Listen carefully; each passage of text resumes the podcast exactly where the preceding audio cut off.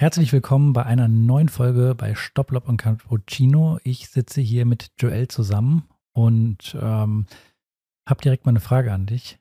Jetzt haben wir das letzte Mal zweimal Tennis gespielt und ähm, hast ja auch nicht viel gespielt in letzter Zeit. Kommst du immer direkt super rein oder brauchst du ein bisschen? Ja, hallo alle zusammen. Ähm, ja, mir fällt das eigentlich immer relativ leicht. Also wenn ich lange nicht gespielt habe, komme ich meistens gut rein und ich spiele gefühlt besser, wenn ich weniger spiele. Das habe ich, glaube ich, schon mal irgendwann gesagt. Weil ich dann irgendwie, weiß nicht, nicht so Erwartungen an mein Spiel habe, sondern einfach drauf losspiele. Und wenn ich viel spiele, dann setzen sich immer schon so Spielzüge fest und man weiß, was man gerade so abrufen kann. Und deswegen fällt es mir meistens leichter oder ich spiele besser, wenn ich mal länger nicht gespielt habe. Also länger ist mal so vielleicht mal eine Woche oder zwei, aber ich glaube, jetzt waren es fast vier Wochen, die ich nicht gespielt habe. Ja. Ich komme eigentlich immer relativ schnell rein und spiele dann eigentlich ganz befreit. Wie ist es okay. bei dir? Ähm, erstaunlicherweise war es jetzt, wann haben wir gespielt? Am Sonntag? Ja. Und bei schönstem Wetter und jetzt gestern, also am, am Mittwoch. Ähm, am Sonntag, äh, erstaunlicherweise habe ich auch gut gespielt, äh, dafür, dass ich jetzt auch so lange nicht gespielt habe. Ähm, ich habe aber auch ein bisschen in meinem Trainingsplan, äh, in Anführungsstrichen, ähm, ich habe ein bisschen mehr Krafttraining gemacht die letzten Wochen, weil ich so ein bisschen Knieprobleme hatte. Ähm, also nur so ein bisschen Patellasehne, Pipapo. Und dann habe ich gemerkt, Krafttraining ist wieder wichtig. Einfach auch so ein bisschen Maximalkrafttraining, damit man wieder die Spritzigkeit hat und so ein, ja, klar kann man natürlich, wenn man bessere Maximalkraft hat, auch äh, ja durchaus besser beschleunigen. Das ist mir wieder aufgefallen und dass es für mein Spiel echt wichtig ist. Ähm, aber ich hatte am Mittwoch gestern, äh, ohne meine deine Leistung jetzt schmälern zu wollen, ich hatte so einen Unterarm-Muskelkater, ähm, dass mir bei jedem Vorhandball der, der Arm so wehgetan hat. Und äh, es war, äh, es wurde auch nicht besser im, äh, im Laufe der Zeit. Ja. Okay, da gebe ich, da gebe ich dir recht. Also ich muss sagen, im Kopf fühlt es sich befreiter an. Wenn ich lange nicht gespielt habe, dann spiele ich einfach viel freier drauf los. Aber natürlich, was ich merke, ist, dass die Beinarbeit erstmal viel schlechter ist. Diese kleine Feinabstimmung, die ist natürlich viel, viel besser, wenn man einfach viel trainiert und viel spielt und vielleicht auch so im Medenspielmodus ist und ein Match nach dem anderen hat, bewegt man sich viel besser. Ja. Und wenn man lange nicht spielt, natürlich, wenn ich jetzt ein Match spielen würde, ja, ja, die Automatismen sind das nicht ist ja erstmal alles weg. Also ja, da spielt ja, natürlich erstmal kein gutes Match, aber wenn wir einfach nur so durch die Mitte spielen und dann per Elfer zocken, ja. dann ähm, fällt mir es jetzt nicht so schwer, wieder reinzukommen. Ja. Und wir hatten am Sonntag äh, richtig geiles Wetter nochmal mit der Sonne und ähm, haben natürlich mit neuen Bällen gespielt. Das macht dann schon Bock. Gestern war der Boden richtig nass und ähm, es war ein bisschen kälter und wir haben auch nicht neue Bälle gehabt. Merke ich auch. Merkt man direkt den Unterschied, ja. Merkst den Unterschied und du, du scheiß Löffler, spielst dann jeden Ball rein und ich kann keinen Punkt gewinnen. Naja, ähm, Neben, der, unserer Ama- neben unseren Amateurerfahrungen ging es natürlich auch weiter im Profitennis. Hast du ein bisschen verfolgt? Ist ja gerade so ein bisschen diese Asien-Tour bei den Top-Spielern. Genau, ähm, es lief ja gerade Beijing. Das ist ja ein fünfhunderter, aber es war unfassbar gut besetzt. Ich glaube, bis auf Djokovic war die komplette, to- komplette Top zehn dabei. Ja. Also ich glaube, es war das stärkste fünfhunderter-Event in den letzten Jahren, was es gab. Und ähm, ich habe relativ viel geguckt, weil man das ganz gut ähm, vormittags gucken konnte. Da habe ich immer das iPad nebenher laufen. Und muss sagen, ich war ähm, ganz schön beeindruckt von Sinner. Ja. Weil der wirklich, also der hat das Turnier gewonnen und hat dann Alcaraz im Halbfinale sehr deutlich geschlagen. Alcaraz hat vielleicht auch nicht sein bestes Match gespielt, aber muss man erstmal so deutlich gewinnen. Mhm. Und im Finale auch dann Medvedev geschlagen. Und ich glaube, das war das erste Mal, dass er Medvedev geschlagen hat. Natürlich wurden hier nur zwei Gewinnsätze gespielt. Das ist ja immer ein bisschen dann nochmal was anderes, dann auch bei einem Grand Slam, dann drei Gewinnsätze, dann solche Spieler rauszunehmen. Auf ähm, jeden Fall. Aber ist, glaube ich, für den Sinner ein unfassbar guter Erfolg. Und ähm, das bringt uns ja eigentlich auch schon zu dem Thema des heutigen Podcasts. Genau, weil ja Sinner und Alcaraz sind ja beide noch super jung. Und ich finde, das, das vergisst man auch immer. Also ich vergesse das auch immer, wenn man diese beiden Spieler dann äh, bewertet. Äh, wobei ich nach wie vor dazu stehe und sage, Sinners Spiel überzeugt mich als Top fünf Spieler jetzt mh, nicht so sehr. Dann bin ich mal gespannt, wie er auch bei den Grand Slams dann performt, weil es für mich einfach zu eindimensional ist.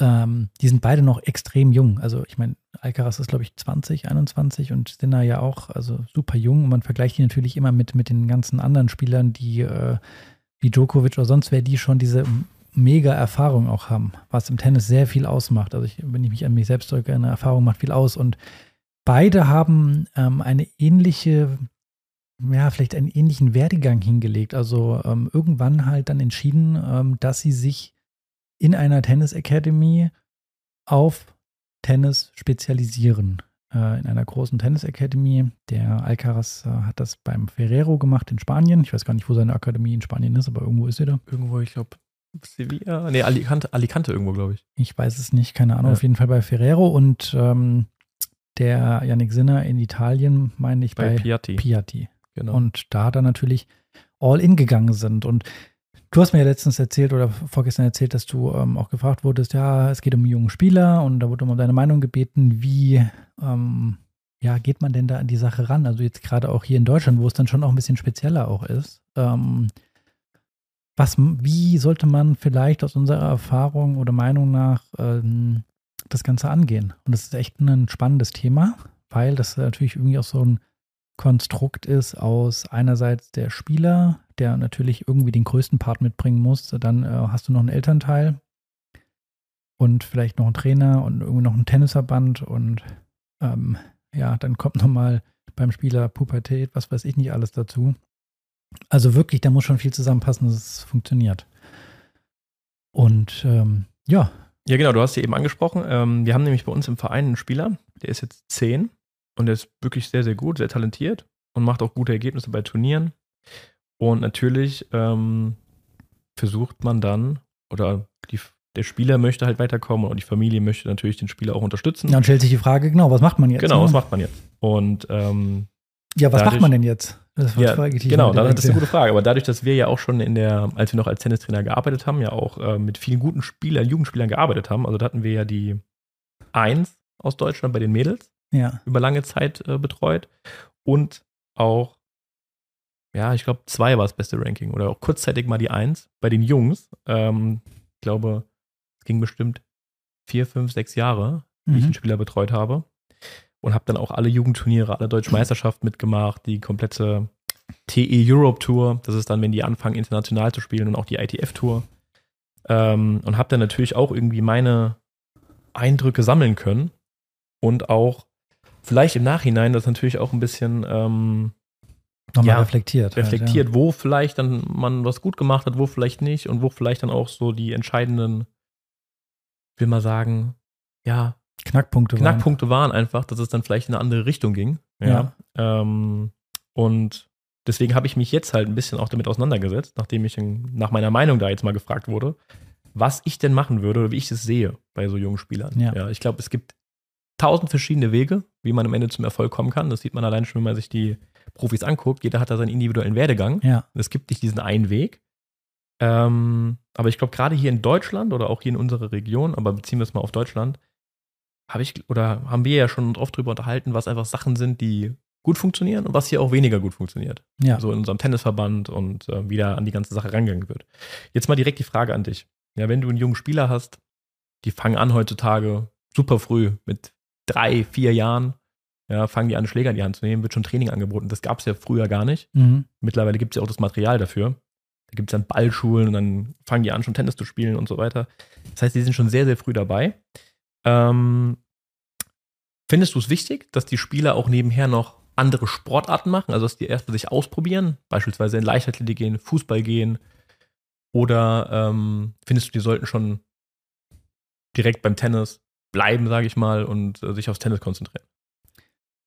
Ja, auf jeden Fall. Also meine subjektive Einschätzung ist, ich kann das jetzt leider nicht belegen, ist, dass ähm, dieses ähm, Spielen, dieses, ich, ich sag's mal in Anführungsstrichen, das freiwillige Ausüben anderer Sportarten, wie sei es, ich nehme einen Ball, äh, egal was für ein Ball es ist, und spiele mal eine Runde Basketball oder wie wir spielen Fußball im Hof oder ähm, und Klopp äh, trommeln die ganze Nachbarschaft zusammen, dass das deutlich weniger geworden ist. Also ich wohne in einem Stadtteil in bei uns, ähm, bei dem ich sagen kann, es ist eigentlich, da sind wir selbst auch aufgewachsen. Ich bin da jetzt wieder hingezogen, back to the roots.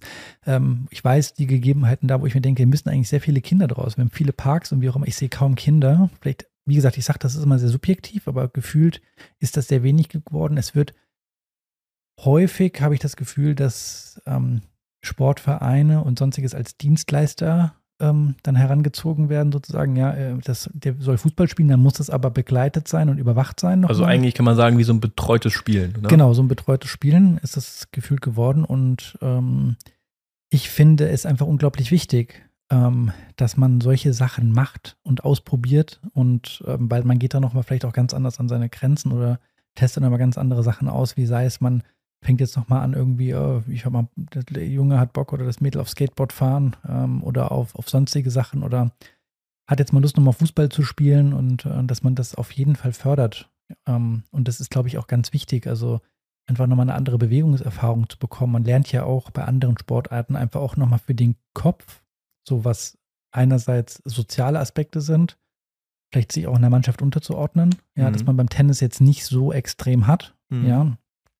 Und man lernt natürlich auch einfach beispielsweise, jetzt mal so ganz äh, gesagt, so strategische Elemente oder taktische Elemente dann äh, im Speziellen, ähm, dass man sich irgendwie nochmal anders vielleicht freilaufen muss beim Fußball oder beim Handball oder ähm, sich anbieten muss. Das hat man beim Tennis halt nicht. Und vielleicht, das bin ich bin fest davon Überzeugung, dass das auf jeden Fall auch hilft fürs Tennis sozusagen. Ja, ja, ich habe jetzt nämlich auch gerade, nachdem die Coco Goff die U S Open gewonnen hat, habe ich super viele Interviews gehört, gelesen, die waren im Podcast. Und da habe ich einen Podcast gehört von ihrem Fitnesscoach. Und der hat gesagt, dass sie als kleines Mädchen ähm, ins Turnen geschickt wurde und ins Leichtathletik. Und gar nicht irgendwie mhm. jetzt schon speziell äh, Konditionstraining fürs Tennis hatte, sondern in andere Sportarten geschickt wurde einfach, um ja. da ihre Bewegungserfahrung zu sammeln. Genau. Ich glaube, das ist ja auch für ein Kind viel interessanter, weil es ja auch viel mehr Spaß macht, als dann einfach für so Kleine. Also ich meine, wir sehen das ja auch schon heutzutage, dass dann Konditraining für ab sechs Jahren angeboten wird, was sicherlich gut ist. Aber ich kann mir nicht vorstellen, dass ich das früher als Sechsjähriger, dass ich da Bock drauf gehabt hätte. Mhm. Daher würde mir der Spaßfaktor fehlen. Natürlich kannst du das so gestalten, dass man, viele, dass man das sehr spielerisch macht und sowas. Aber es steckt ja immer dieser Gedanke dahinter, wir trainieren jetzt hier für den Tennissport. Ja. Wir haben früher uns ja auch einfach einen Ball geschnappt und raus, haben Fußball gespielt, haben irgendeinen Scheiß draußen gemacht und haben da unsere Bewegungserfahrung gesammelt. Ähm, deswegen mein Gefühl, dass es heute teilweise schon zu früh, so zu professionell gemacht wird. Ja. Selbst im Hobbybereich, so Konditionstraining. Genau, also würdest du jetzt sagen, wenn wir jetzt mal ähm, auf den, wenn man sagt, wir haben jetzt einen Spieler, der bei uns im Verein ist, der schon wirklich, sieht man ja offensichtlich, ein richtig talentierter Junge ist, würde ich dir, oder würdest du mir übereinstimmen, wenn man sagt, so erstmal laufen lassen? Ähm, natürlich sollte man schauen, dass der irgendwie äh, ja auf seine Stunden kommt irgendwie, ähm, sportlich gesehen, aber ihn gar nicht so sehr spezialisieren und zu sagen, ah, wir machen jetzt hier noch ein professionelles Konditionstraining, tennisspezifisches Konditionstraining, sondern ja, vielleicht hat er noch andere Interessen, dass er sagt, er geht einmal die Woche noch mit seinen Kumpels kicken irgendwo und ähm, vielleicht, ja, spielen sie mal im Park irgendwas anderes. Ja, genau, in den Fußballverein stecken, wenn er Bock drauf hat, ins Leichtathletik stecken, wenn er Bock drauf hat. Mhm. Ähm, und da ja. bin ich ja ein großer Fan inzwischen von dem Leichtathletik, ja.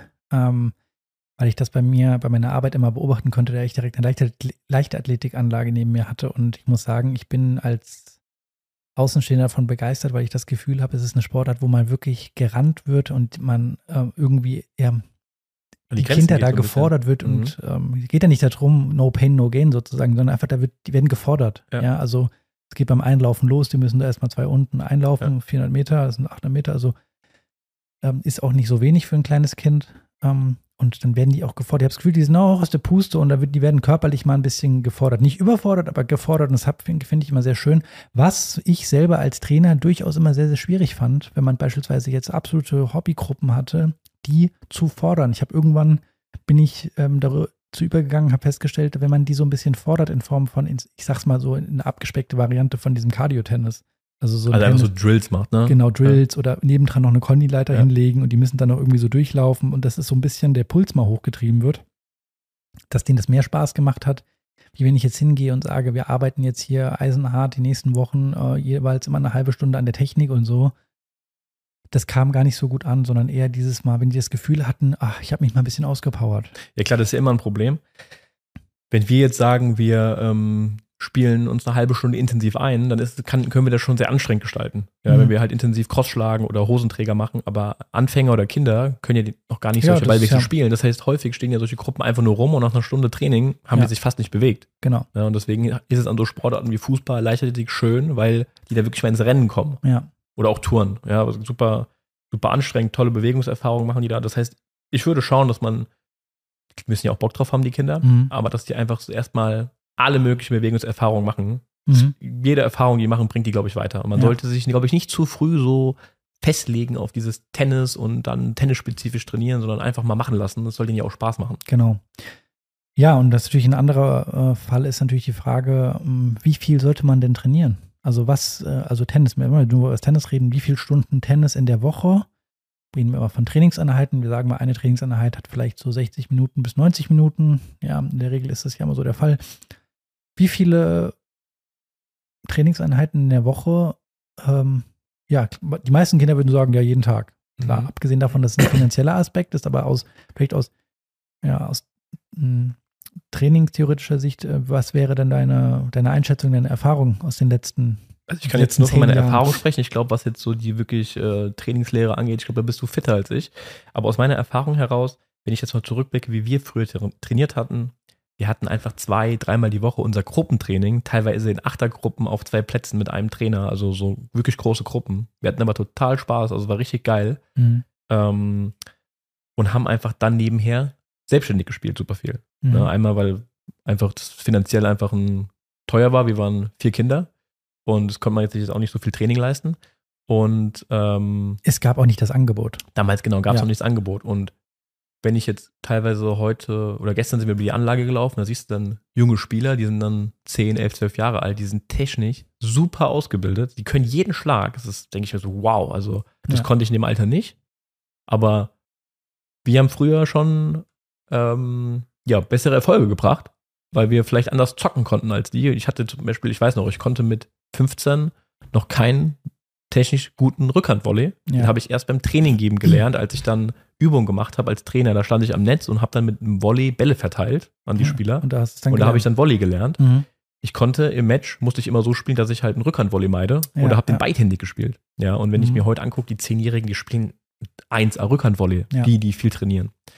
Und da stellt sich aber dann mir die Frage, okay, ähm, ist es dann wirklich so viel mehr wert, dass man dann so viel Trainingsstunden hat und dann wird so, irgendwas, irgendwas musst du ja machen in diesen vielen Trainingsstunden. Und dann natürlich wird dann halt super intensiv an der Technik gearbeitet und ist top ausgereift. Aber bringt es sich dann wirklich weiter? Oder solltest du einfach sagen, okay, lieber ein, zwei Stunden weniger Training, dafür sollen die lieber selbst spielen und einfach ein bisschen ausprobieren und rumzocken? Mhm. Ja, also ich glaube, da kann man sich auch ein Beispiel am, am Fußball nehmen, wo man sagt, so in der damaligen Zeit, weißt du, so dieses, die Brasilianer, dieses, dieser Straßenfußball, also hat man gesehen, großartige Techniker, ohne dass jetzt einer da am, nebendran stand und gesagt hat, äh, ah, du musst den Übersteiger so und so machen, sondern das haben die sich selbst beigebracht. Und das, glaube ich, ist auch beim Tennis ganz wichtig. Man sieht es einfach ähm, unglaublich, wie ähm, intuitiv Spieler oder Spielerinnen spielen, die einfach selber viel ausprobieren. Ja, die nicht in so einen Rahmen gesteckt werden und gesagt werden, okay, wir haben jetzt hier eine Stunde Training und wir spielen hier äh, heute vierhundert Crossbälle und vierhundert, äh, vierhundert Crossbälle Vorhand- und Rückhandcross, sondern dass man einfach, so wie es halt Kinder auch machen, die spielen sich vielleicht eine Minute ein, wenn überhaupt, und dann wird direkt im Kleinfeld angefangen zu zocken, dann wird im Großfeld angefangen zu zocken und auch die wildesten Spiele dann irgendwie, weil das haben wir früher auch gemacht, dann irgendwie drei gegen drei äh, auf einem Platz, ähm, so ein drei, also nicht doppelt zu, zu zweit, sondern zu dritt und ähm, verrückteste Spiele in verrücktesten Spielfeldern, dass das halt, dass man da einfach unglaublich viel lernt ähm, und ähm, auch einfach Spielfreude. Und damit Spielfreunde meine ich, dass man auch nicht nur, also was ich immer bemängel an den Spielern heute und auch, ähm, das meine ich ja gar nicht jetzt im Speziellen bei uns im Verein, sondern wenn man sich die ganze Region anguckt, wo viele, die spielen alle gleich. Sind alles sehr gute, ausgebildete Spieler Vorhand, Rückhand, aber die spielen alle nur Vorhand, Rückhand, Cross, ja, und da ist ein wenig Spielwitz dabei und das ist ja auch das, was man vielleicht so heute in der, in der Profiszene auch beobachtet und es ist das, was, worauf ich jetzt am Anfang mal zurückkommen wollte. Ich habe auch ein bisschen Tennis geguckt und ich fand es teilweise langweilig, weil die alle gleich spielen. Mhm. Das ist, Tennis ist sehr ähnlich geworden. Mhm. Also Vorhand, Rückhand, alles top, toller Aufschlag, sehr athletisch. Und da habe ich das Gefühl, da wird so ein bisschen die Kopie versucht, auch in den Kinderbereich das zu machen, dass es sehr, sehr früh heutzutage versucht wird, zu professionalisieren. Genau, also mein, nach meinem Geschmack wird schon viel zu viel trainiert in, mhm. in den jungen Jahren bei den Spielern. Ähm, und man darf halt nicht vergessen, dass Tennis halt ein Spiel ist und es soll den Kindern ja Spaß machen. Also ich kann mir schwer vorstellen, dass ein zehnjähriger Junge Bock hat, zweimal die Woche ein Einzeltraining mit dem Trainer zu machen. Es gibt vielleicht solche Ausnahmen, die schon so konzentriert sind in dem Alter und so professionell, dass sie da Bock drauf haben. Aber da sehe ich noch ein anderes Problem, da komme ich ja später drauf zurück. Ich glaube, der Spaß sollte im Vordergrund stehen und es sollte nicht immer bei jeder Stunde geguckt werden, okay, haben wir hier, auf, man muss auch nicht auf jedes Fitzig von der Technik achten, sondern die Kinder sollen auch mal ausprobieren. Und das schafft man am besten, wenn man einfach die spielen lässt. Natürlich immer in einem Rahmen. Der soll natürlich nicht irgendwie einen Schläger falsch rumhalten, sondern als Trainer hast du die Aufgabe zu gucken, dass sich alles im Rahmen bewegt. Aber die sollen einfach viele Spielerfahrungen machen. Und wenn ich auch mal zurückdenke, wie viel wir früher einfach uns getroffen haben auf der Anlage und haben Kleinfeldspiele gespielt, ohne Ende. Irgendwann war uns langweilig, wir haben irgendwelche neuen Spiele erfunden. Und ich glaube, gerade aus der Langeweile heraus kommt man auf irgendwelche verrück- verrückten Ideen. Ja. Man hat gar keine Ahnung gehabt, was das überhaupt bringt. Aber im Nachhinein haben wir dann gemerkt, als wir dann Selbsttrainer waren, ey, wir haben früher eigentlich voll die geilen Spiele gespielt. Ich weiß noch, da haben wir gespielt, man schlägt von der T-Linie auf, man ja. muss Surf und Volley spielen und der Punkt wird ausgespielt. zwanzig Jahre später im Training haben wir gesagt, eigentlich ein super Spiel. Du lernst super aufschlagen, du lernst nach vorne kommen, den ersten Volley spielen und der andere lernt äh, Return, weil er einfach so eine kurze Zeit noch hat zu reagieren. Genau. Ja. Darüber haben wir uns aber als Kinder keine Gedanken gemacht. Wir nee, haben einfach gezockt. Also, das meinst du, man kommt ja als Kinder auf viel kreativere Ideen als Erwachsene. Ne? Also wenn man sich dann mal anguckt, äh, wenn ich da, früher habe ich auch mal gesehen, will ich mich, will ich immer nicht vergessen, dass wir, wir haben eine Ballwand, die konnte man beidseitig bespielen, also einmal von der Vorder- und einmal von der Rückseite und also es konnten zwei gleichzeitig spielen, um es vielleicht ein bisschen einfacher zu erklären. Und dann hat man angefangen, über die Ballwand Punkte zu spielen. Ne? Genau, und man hat dann den Ball nicht, das andere Feld ba- nicht gesehen. Du hast das andere Feld nicht gesehen und du hast auch relativ spät dann gesehen, äh, wenn der Ball erst über die Wand ja. kam, wo er hingeht. Ja. Und das waren auch immer, haben wir auch super witzige Spiele ja. gespielt, erinnere ich mich dran. Und das ist ja alles Ähm, ja, wenn man das vielleicht so, wenn du mich jetzt fragst, welche Trainingsmethode steckt dahinter, könnte man sagen, das ist so, so eine differenzielle Trainingsmethode irgendwo, ja, also so viel, ähm, so viel dazu, Marc, also ohne da jetzt näher drauf einzugehen zu wollen, aber ähm, ich glaube schon, dass das einfach unglaublich wichtig ist und wir können ja mal festhalten, ich bin, ich stimme dir vollkommen überein, dass man sagt, also ich würde das Training für, für wenn man, man sieht, egal für wen, gar nicht so sehr professionalisieren und das der Trend dahin, der ist leider für mich viel zu groß geworden, das direkt so professionell zu machen, mit Einzeltraining, mit Conditraining. Ich würde es erstmal bis zum gewissen Alter, natürlich müssen die trainieren und man muss auch einen Trainer drauf haben, der drauf hinguckt. Und wenn man jemanden hat, der gut ist, also sagen zwei, dreimal die Woche, also mindestens zweimal die Woche ein Training und dass man das Ganze ähm, auch trotzdem das Auge drauf hat, auch dass der konditionelle Bereich nicht ähm, verloren geht, also eine andere Sportart vielleicht oder wie auch immer oder Player auch dann mal zu motivieren, zu sagen, ey, du musst mal was machen, ja. Und dann erst später anfängt zu professionalisieren, weil man muss auch ganz ehrlich sagen, ich meine, da gibt es ja von jedem Verband, von jeder Sportart immer diese Richtlinie, ah, in dem Alter musst du zehn bis zwölf Stunden trainieren in der Woche und dann, wenn du, wenn du zwei Jahre, Jahr, Jahrgänge älter bist, dann sind es dann fünfzehn Stunden oder wie auch immer. Wenn man mal ganz ehrlich bist, ist im, im Deutschen Tennisbund, das hat natürlich, das ist ein Problem, was mehrfaktoriell ist, ja, aber das hat nicht funktioniert bisher, weil wo sind, wo ist der Nachwuchs die letzten fünfzehn Jahre? Also der einzige ist der Alexander Zverev, der aber ähm, nicht diese Schiene gefahren ist jetzt im Deutschen Tennisbund, sondern er wurde von seiner Familie trainiert, ja. Wo sind denn die ganzen Nachwuchsspieler, ähm, die heutzutage in der in der erweiterten Weltspitze, äh, ich rede von der Weltspitze jetzt mal von, von Top hundert, ne? Wo sind die? Ja, also das ist ein Jan-Lennart Schruff. Die ähm, sind aber alle halt dreißig. Der ist halt auch schon ein paar Jährchen älter. Ne? Also ja. ich meine jetzt, wo sind denn jetzt gerade die achtzehn, neunzehn, zwanzig, einundzwanzig-Jährigen? Ist nicht vorhanden im Deutschen Tennisbund. Mhm. Ja. Das irgendwo muss es ja da hängen. Genau, und da hat es natürlich mehrere Probleme. Ich sage, in Deutschland ist auch das andere Problem ist halt ja, welche Trainingspartner hat man? Das spielt natürlich auch eine große Rolle. In, in anderen Verbänden, wie jetzt in, fällt mir jetzt gerade ein, Spanien, ähm, naja, sagen wir mal so, Frankreich, U S A und Australien, die mit den Grand Slams und ähm, England, das würde ich jetzt mal ausklammern, ähm, aber diese drei großen Verbände haben natürlich alle eine Menge Geld, haben diese großen Leistungszentren und ziehen natürlich dann sehr viele Spieler in diese Leistungszentren rein, wo dann alle sind und da trainieren. Die haben natürlich dann tolle Bedingungen ähm, und können immer mit den Besten aus ihren Jahrgängen auch trainieren.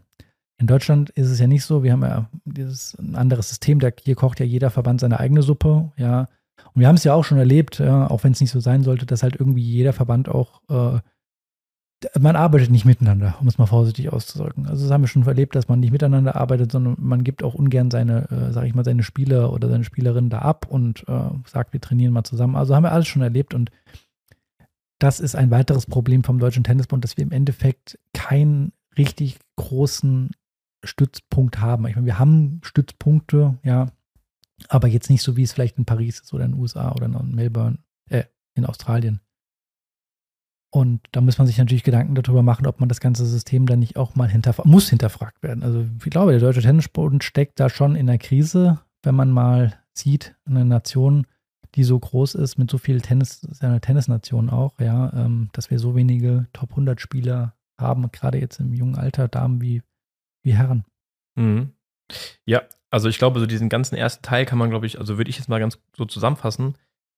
was ich wichtig finde bei jungen Spielern, ist einfach, dass die erstmal Spaß haben, ja, Klar. dass die vor allem auch selbst spielen wollen und dass man auch mal, dass es auch mal gut ist, wenn die mal zu Hause betteln, dass die Tennis spielen wollen. Was wir auch häufig erlebt haben, ist, dass uns früher die Eltern angerufen haben und haben gefragt, ob wir mit dem Kind eine Einzelstunde machen könnten, und das Kind wusste bis zehn Minuten vor dem Training nicht mal, dass es Training hat. Und ja. kam dann an und war so, oh, okay, ich habe jetzt Training. Komplett verballert und kein Bock. Genau, ja, und das kam genau. gar nicht vom Kind aus, sondern das war einfach so, die Eltern wollten das vielleicht mehr als das Kind. Ja. Ähm, das und das ist ja auch ein großes Problem, ne? Genau, das ist ja. so ein alter Spruch, oder den mir mal einer gesagt hat, so der ähm, Ehrgeiz von einem Trainer oder auch von Eltern sollte niemals größer sein als der vom Spieler. Ja. Wenn das der Fall ist, dann ist schon mal sehr schlecht. Ähm, das heißt, es ist gar nicht mal so schlecht, wenn die Kinder auch mal Langeweile haben, ne? Also wir hatten es ja früher auch häufig, dass wir Tennis geguckt haben, haben irgendwie French Open Finale gesehen und dann waren, wollten wir unbedingt selbst spielen, aber dann hieß es einfach, ja, fahr doch auf die Anlage, geh ja. doch mal gucken. Und dann, wenn du keinen gefunden hast, hast du an die Ballwand gespielt. Also wie selten sieht man Kinder auch an der Ballwand. Ja. Und ich glaube, gerade durch diese Langeweile oder auch, dass du nicht direkt immer die, ein Angebot bekommst, bleibt dieser Hunger auch da. Ja. Ja, bleibt der Hunger da, dass du einfach dann selbstständig spielst und dass du Bock hast und dass du dann vielleicht, wenn du dann mal Training hast, ja, also du hast dann dein Training und vielleicht auch mal eine Einzelstunde, spricht ja nichts dagegen, ähm, dass du dann richtig gierig bist da. Mhm. Wenn du das aber in jungen Jahren schon zu viel hast, ja, wenn es selbstverständlich wird, dann ne? wirst du satt davon. Genau. Ne? Und du, dann fehlt halt vielleicht auch irgendwann dann das Steigerungspotenzial. Mhm. Ja, wenn du das halt schon als Zehnjähriger schon so professionell machst, was machst du dann mit dreizehn? Kannst du noch eine Schippe drauflegen? Ja.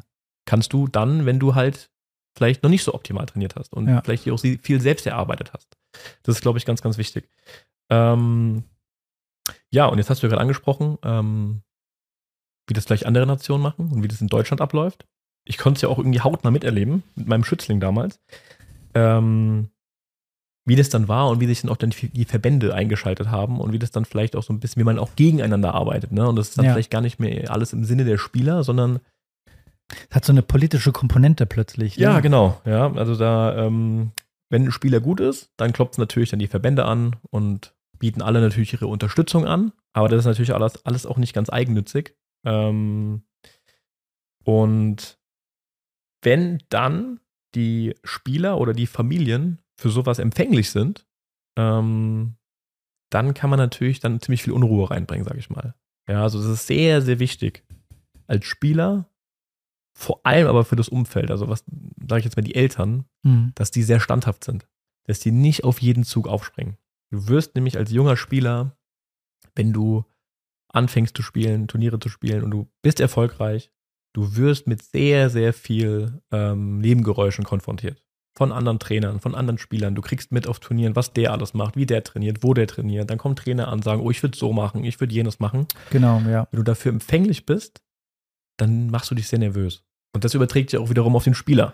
Ja, ja man, ich habe so das Gefühl gehabt bei, ähm, ich meine, wir haben ja viele Beispiele, dass ich das Gefühl habe, also, oh, ich, man muss hier wie auf, auf dem Jahrmarkt alles abgrasen, was hier so geht. Ich muss alles mitfahren, jedes Fahrgeschäft so ungefähr, um auch ja nicht zu verpassen, um ja nicht das Beste zu verpassen. Und im Endeffekt hat man alles gemacht, was nur geht, und unterm Strich war es fünf Klassen schlechter. Genau, und da sind zwei, zweierlei Gründe, die dann, was ich dann immer gesagt habe, also beispielsweise der Spieler ist auf dem Turnier gefahren, kam dann wieder und dann haben mir die Eltern erzählt, ja, der andere Spieler, der macht da schon das alles und jenes und der hat schon seinen eigenen Physio und bla bla bla. Da habe ich mir gesagt, okay, ja, ist doch gut, wenn euer Kind noch nicht so professionell ist, weil er spielt ja genauso gut, er kann ja mithalten. Ja. Und da ist ja noch richtig Luft nach oben. Und wenn man dann im richtigen, zum richtigen Zeitpunkt das dann einsetzt, ja. dann schießt er davon. Ja, und das hast du jetzt so, so vorsichtig gesagt. Ich meine, da gibt es ja wirklich im Sport auch ganz viele Beispiele, wo in der Jugend, äh, nicht nur im Tennis, in anderen Sportarten auch, ähm, so extrem professionell schon getrainiert wird, ja, also fünfmal die Woche mit einem drum dran. Na klar, natürlich sind die dann, wenn die talentiert sind und äh, das drauf haben, in ihren Sportarten auch die Besten. Aber dann plötzlich so mit sechzehn, siebzehn, achtzehn gibt es gar keine Steigerung mehr. Die können genau. ihr Trainingsprogramm schon allein schon z- aus zeitlichen Gründen gar nicht mehr ver- äh, vergrößern, weil der Tag hat nur vierundzwanzig Stunden, ja, und die Woche hat nur sieben Tage. Und dann kommen plötzlich andere Leute, die immer so ein bisschen mithalten konnten, aber immer so ein bisschen weiter weg waren, die plötzlich aber lange nicht dieses Trainings, diese Trainingsprofessionalität an den Tag gelegt haben, die kommen dann plötzlich und sagen so, jetzt gebe ich Vollgas. Genau. Und auf einmal gehen die durch die Decke, mhm. ja, und hängen alle ab. Mhm. Das ist ja auch schon, habe ich schon häufig beobachtet, ja, um das wieder mal kurz einen Einschub zu machen von dem, was du gesagt hast. Ähm, wo war ich denn stehen geblieben? Was hatte ich denn nochmal gesagt? Ähm, ja, dass man sich nicht auf jeden Zug aufspringen sollte, ja, ähm, was diese ganzen Nebengeräusche immer ein großes ja, Problem darstellen könnten auf der einen Seite. Und der zweite Punkt war, der ist mir gerade entfallen. Kriegen wir es gerade nicht mehr hin, ne? Nee. Ähm. Aber gut, ähm, ich glaube, du hast es wirklich ähm, auf den Punkt gebracht, weil das ist ja das, was wir äh, immer beobachtet haben. Und ähm, jetzt, da habe ich mal eine Frage an dich, weil du warst da näher dran, als, als ich es immer war dann auch, weil ich ähm, jetzt kein, keine eins zu eins Betreuung hatte, wie du das hattest. Wie sehr hat es dir davor gekraut irgendwann, wenn du wusstest, ach, der ist jetzt wieder da auf dem Turnier, ähm, wird begleitet von ähm, einem Tennisverband und sonst wem, das alles ja auch keine bösen Menschen waren, um das mal so zu sagen, aber und dann kam wieder zurück und du wusstest so, oh, jetzt gibt es hier wieder ähm, neuen Input, was wir alles machen müssen und wer was wo steht und ja, hat dich das gestresst schon oder hast du irgendwann gedacht so, ey, ich kann die ganze Scheiße nicht mehr hören? Ja, auf jeden Fall, weil du bist ja immer dann unter Zugzwang, ja, mhm. dass du halt mit dem Spieler dann unterwegs sein musst, damit du quasi das alles abhalten kannst. Ja. Und wenn du das mal nicht leisten kannst und schickst ihn alleine weg, dann kannst du dich eigentlich schon darauf einstellen, dass der zurückkommt und vielleicht nicht der Spieler selbst, aber das Umfeld und dann ja. erstmal ein Wochenende vollgequatscht wurden und dann erstmal alles in Frage stellen und mhm. plötzlich ganz neue Sachen im Kopf haben. Und ähm, das bringt immer so viel Unruhe rein, was sich halt immer auf den Spieler überträgt. Ja, ja. Und das ist auch eigentlich ähm, von vielen Verbänden oder Trainern, muss ich sagen, auch nicht gut, dass die halt auch dann versuchen, wenn die dann einen Spieler, also wenn ein Verbandstrainer beispielsweise oder ein Bundestrainer dann die Spieler einsammelt und die dann mit denen auf Turniere fährt, ne, und hat die Spieler vielleicht nicht jeden Tag um sich rum, dann finde ich, ist es die Aufgabe von so einem Trainer, ähm, der soll natürlich seine Erfahrung an die Spieler weitergeben. Ja, das macht ja auch ein Bundestrainer im Fußball oder ähm, Davis Cup Coach. Aber häufig war es so, dass die schon versucht haben, denen so ein, ja, ich sag's mal ganz böse, so ein Floh ins Ohr zu setzen. Ja. Ähm, das müsstest du vielleicht so machen oder so machen. Und das ist natürlich nicht Sinn der Sache, sondern das sollte ja eher so laufen, dass die Trainer sich das angucken und dann den Heimtrainer kontaktieren und sagen, ey, schau mal, mir ist das und das aufgefallen, vielleicht wäre das was, woran man in Zukunft arbeiten kann. Genau, weil du glaubst, du sprichst auch einen wichtigen Punkt an, ähm, das habe ich irgendwann auch verstanden, ist, man sollte nicht das Training von außen beurteilen, weil man weiß nicht, was da gerade Stand der Dinge ist und was die da gerade machen und so, das ist das, was du beschreibst, also da, man sollte anrufen oder mal in Kontakt treten und sagen so, ey, ich, mir ist das und das aufgefallen, ähm, was haltet ihr von so einer Möglichkeit oder warum, warum macht ihr das nicht? Oder habt ihr da gar nicht drüber nachgedacht, sondern dass man das vielleicht so ein bisschen diskutiert? Ja. Genau, weil ja. ich als Trainer habe mich auch immer gefreut, wenn mal andere drauf geguckt hatten. Ja. Also wie oft haben wir das auch bei uns so gemacht, ne? Dass wir einfach gesagt haben, ey, ich bin irgendwie gerade blind, kannst du mal drauf gucken? Ja. Genauso schön ist ja, wenn mal ein anderer guter Trainer drauf guckt. Ist auch wichtig, genau, ja. Ähm, Problem ist dann, wenn das eben nicht so kommuniziert ist, dann kommt der Spieler nach Hause und macht dann, das hatte ich ganz häufig, ne, kommt mhm. nach Hause und hat beim Schläger, beim, beim Aufschlag besser den Schläger ein bisschen anders in der Hand. Und das hält ihn, das habe ich auch mal gehasst. Sofort ja. auf. Er sagt ja. so dann, was machst du da? Und dann, ja, das hat er gesagt, soll ich es machen? Ja. Und dann bist du natürlich, dann wird deine Autorität total abgeschwächt. Ja. Und du bist erstmal wieder eine Woche damit beschäftigt, mhm. das nicht dem auszutreiben, aber halt erstmal wieder in die richtigen Bahnen zu lenken. Genau. Weil was da natürlich wichtig ist, man kann ja durchaus mal sein. Ich meine, ich, das hatten wir ja auch beispielsweise und ich habe auch andere Erfahrungen gemacht, wo es dann, man sagt, ah, okay, das war wirklich ein sinnvoller Tipp, ne? Und dass man nicht sein eigenes Ego drüber stellt und sagt, genau. ah, nur weil der es geändert hat, muss ich es wieder rückgängig genau. machen. Ja. Aber ich weiß, was du meinst. Ich hatte ja. das als Beispiel, wenn ich dich kurz unterbrechen darf, ähm, merk dir den Satz, was du sagen wolltest, weil ähm, ich hatte mal einen Spieler, der war ein absoluter Hobbyspieler, aber der hatte bei mir ein Einzeltraining und der war ähm, fleißig und ähm, war aber jetzt nicht das allergrößte Talent, also weit weg davon, dass man sagt, das wird irgendwann mal ein Tennisprofi, da reden wir gar nicht drüber, aber er war dann irgendwann mal bei ähm, einem Tenniscamp, damals bei der Waske University, die war damals noch echt neu und das war der große Hype auch, hatte dann eine Woche Tenniscamp gemacht und kam dann zu mir äh, nach, nach, dem, nach der Woche und stand dann da mit so einem Zettel in so einer Klarsichtfolie und da habe ich schon genau gewusst, was es ist. Das war so eine Trainingsempfehlung, die er mhm. bekommen hat. Ja, und hat mir das in die Hand gedrückt und ich nehme ihm das, ich habe ihm das gar nicht übel genommen in dem Moment, weil ich mir dachte, gut, er gibt mir das einfach nur weiter und natürlich war der beeindruckt davon, was da alles passiert, ja. Und bin ich es mit ihm zusammen durchgegangen und habe gemeint, schau mal, was sie schreiben, ja, dein Trainingseinsatz ist toll und du zeigst großes Engagement, deine Vorhand ist super und deine Rückhand muss verbessert werden und da sollte man drauf achten und das war alles sehr neutral formuliert von denen, das muss ich dann auch mal lassen, aber trotzdem ähm, war das so, dass ich immer versucht habe zu erklären, schau mal, aber im Endeffekt, das ist ja genau das, woran wir gerade arbeiten, ja, und irgendwo hat das dann so ein bisschen das Feeling so von wegen, ah, jetzt haben mal die Profis drauf geguckt und jetzt geben wir das mal weiter an die Heimtrainer, die sollen das mal alles umsetzen. Ja. Das Witzige ist ja, wir kannten ja teilweise die Trainer, die das Training gemacht haben und das waren einfach Spieler, die nie als Trainer gearbeitet haben. Das heißt, die waren überhaupt gar nicht also qualifiziert. Qualifiziert, ja. ja. ja. Wir haben alle Sport studiert gehabt, haben unsere Trainerlizenzen gemacht, also aber natürlich ist es dann für die Familien oder für die Kinder, wenn ja, halt dann dieser halt ein, ist ja auch völlig in Ordnung. Ein anderer ich glaube, Sch- Sch- Scheineffekt. Ähm, ne? Die Erfahrung haben sicherlich nicht nur wir gemacht, sondern dass jeder Heimtrainer hat damit zu kämpfen, dass wenn die Spieler in, in den Ferien, in irgendwelchen Camps sind oder zu irgendwelchen Sichtungstrainingsturnieren eingeladen werden, dass dann halt erst die Euphorie groß ist und denen halt erstmal, sag ich mal, das Wort mehr Gewicht hat von denen. Ja. Ähm, und ich denke, da ist dann aber schon die Akademien oder auch die Verbände haben da eine große Verantwortung, dass die eben nicht die Arbeit für den Heimtrainer damit erschweren, mhm. ja, indem die den nach Hause schicken und nach dem Motto, was wir jetzt hier, wir geben dir jetzt mal hier ein bisschen was mit und dann soll mal dein Heimtrainer machen, sondern dass sie entweder einfach nur eine unterstützende Funktion haben und allgemeine Tipps geben, mit denen jeder was anfangen kann oder wenn sie wirklich was Spezifisches haben zu Technik oder zu Taktik oder wie auch immer und denen ist es wichtig, dass sie den richtigen Weg wählen und das ja. über den über den Trainer kommunizieren, sodass man da eine Sprache spricht für den Spieler mhm. und nicht einfach den Spieler nach Hause schickt und den komplett verunsichert, weil letztendlich ist immer der Spieler derjenige, ja, ja. der verunsichert wird. Der, der das ausbaden muss. Ja. Mm, ja, das zurück zu deiner Frage. Also das hatte ich auf jeden Fall, dass mir das teilweise davor gekraut hat, ja, ja, die Spieler ja. oder den Spieler alleine wegzuschicken, weil ich wusste schon, was, äh, was, was dann für das, wie viel Redebedarf danach einfach ist. Und das ist super anstrengend. Und meistens auch dann, wenn es nicht lief, ne? Natürlich, wenn klar. man verloren da wird hat, immer alles in Frage gestellt. Wenn, wenn man gewonnen hat, warst du der King. Wenn genau. nicht, dann war der Trainer schuld. Genau. Und deswegen, ähm, ja, deswegen. Kann man eigentlich nur den Hinweis geben, irgendwie so, ähm, ähm, das muss sehr standhaft sein. Genau, muss sehr standhaft sein. Und das ist mal das, was ich äh, an, an Günter Bresnick, Günter, Günter heißt er, oder Günter, Günter, ja. Günter Bresnick, er hat da sein Buch daraus gebracht, über wie er Dominik Thiem äh, trainiert hat. Und da hat er einen schönen Satz drin, der ist mir wirklich hängen geblieben in diesem Buch, ist, die Aufgabe der Familien ist es, im Endeffekt eine vernünftige Tennisschule zu finden und denen die Arbeit zu überlassen. Ja, genau. Natürlich gehört es dazu, auch mal zu diskutieren und auch vielleicht Sachen zu hinterfragen, ist ja vollkommen in Ordnung, aber dass man im Endeffekt das Vertrauen da reinsetzt und dass man sich die sorgfältig ausgesucht hat. Super ja. Punkt. Jetzt kommen wir so ein bisschen zu der Rolle der Eltern. Mhm. Vielleicht aber ganz kurz was äh, zu dem Thema davor, ne? Weil wir ja sagen, viel Spaß haben, viel spielen und so. Das heißt natürlich nicht, dass auch wenn wir Training gegeben haben, dass es so eine Laissez-faire-Stunde war und da wird auch die Galli gemacht, sondern es geht natürlich auch darum, dass man in den Stunden auch hart trainiert und auch auf die Technik achtet, aber halt nicht fünfmal die Woche, nur ja. Techniktraining, was man auch heute, wenn du bei Instagram reingehst, du siehst ja nur noch Videos, wo Bälle angeworfen werden, sondern ja, das ja. kann man auch kurz und knackig halten, mhm. dass man halt diesen Spaßfaktor nicht verliert. Ja. Das ist nochmal ein Satz dazu. Und jetzt zu der Rolle der Eltern. Das hast du sehr gut gesagt.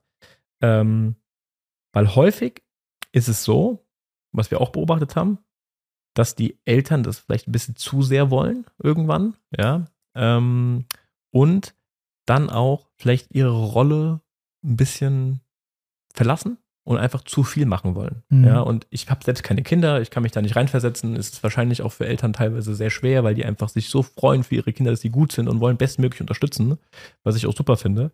Aber ich glaube, wie du es gesagt hast, man sollte sich sorgfältigen Trainer in der Tennisschule raussuchen und denen das Vertrauen schenken und die mal diesen Job machen lassen. Die sind die Profis, die sollen das machen. Ja.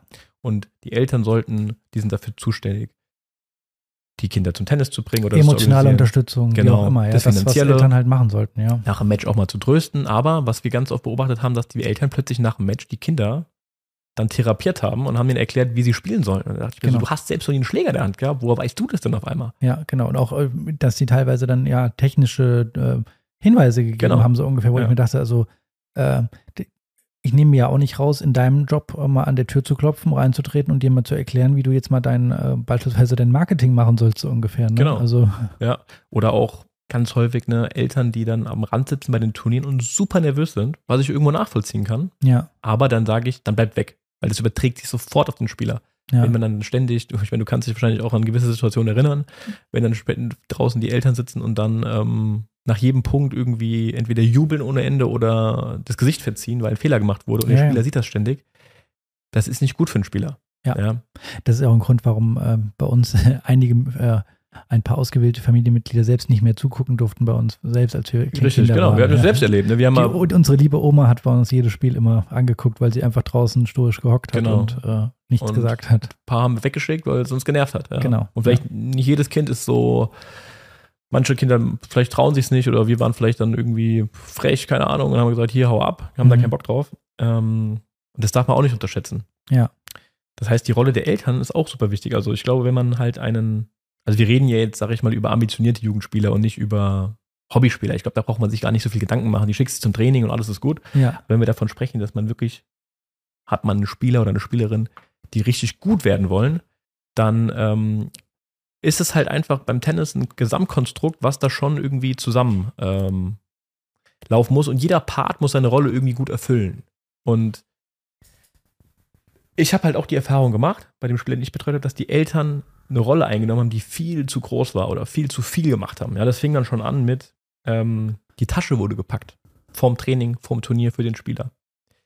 Oder die Schläger wurden bespannt für den Spieler. Und das sind so Sachen, da bin ich ganz klar der Meinung, die Aufgabe liegt beim Spieler selbst. Ein Spieler muss seine Tasche selbst packen, das ist ganz klar. Das ist sein Job irgendwo, ja. Der Spieler muss auch ab einem gewissen Alter seine Schläger selbst bespannen. Also ein Achtjähriger muss noch nicht seine Schläger selbst bespannen, aber mit, wie, wann haben wir angefangen, Schläger zu machen? Mit zehn, elf, zwölf haben wir unsere Schläger. Ja, irgendwann angefangen. Halt, also schleichend halt das Ganze zu übergeben. Ja. Aber da hat man auch eine ganz andere Wertschätzung dafür, aber mal zu sagen, oh, ich zerklopp mal mein, meine Seite am Netzpfosten, das machst du halt nicht, wenn du weißt, okay, ich muss mich danach vielleicht wieder ja dreißig bis vierzig Minuten äh, an den Schreibtisch stellen und Schläger bespannen. Ne? Und da fängt ja auch immer eine Matchvorbereitung an. Ja, wenn du halt ja. einen Abend vorher, also ich habe immer, wenn wir unsere Spiele hatten, samstags, sonntags und ich habe dann freitagsabend meine Schläger bespannt, da fing die Matchvorbereitung an. Da stehst du automatisch da und stehst da mal eine Stunde, überspannst zwei Schläger und dann fängst du an, über den nächsten Tag nachzudenken. Genau, wie, und das ist ganz, wie willst ganz du spielen? Du kennst ja den Gegner, wie auch immer, genau. Und ich denke, das sollte man als Eltern auch nicht den Kindern wegnehmen.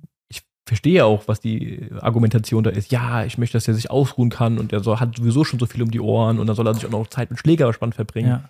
Aber es ist super wichtig. Ja, und das sind so Kleinigkeiten. Ich weiß noch, ein, ein Spielpartner aus der Mannschaft, da weiß ich noch, ähm, da war ich so siebzehn, achtzehn und er war ein paar Jahre älter als ich, der André, und ähm, ich wollte ihm nach seinem Match den Platz abziehen. Da hat er zu mir gesagt, so, nee, er möchte das selbst machen, weil Ähm, er kann dann in den zwei, drei Minuten ähm, Platz abziehen und mal ganz kurz drüber nachdenken, so ein bisschen, wie das Match so verlaufen ist. Mhm. Das sind so Kleinigkeiten. Und mhm. ich sehe auch ganz häufig, ähm, also ich meine, das haben wir ja bei uns im Training verboten, dass die Eltern auf den Platz kommen.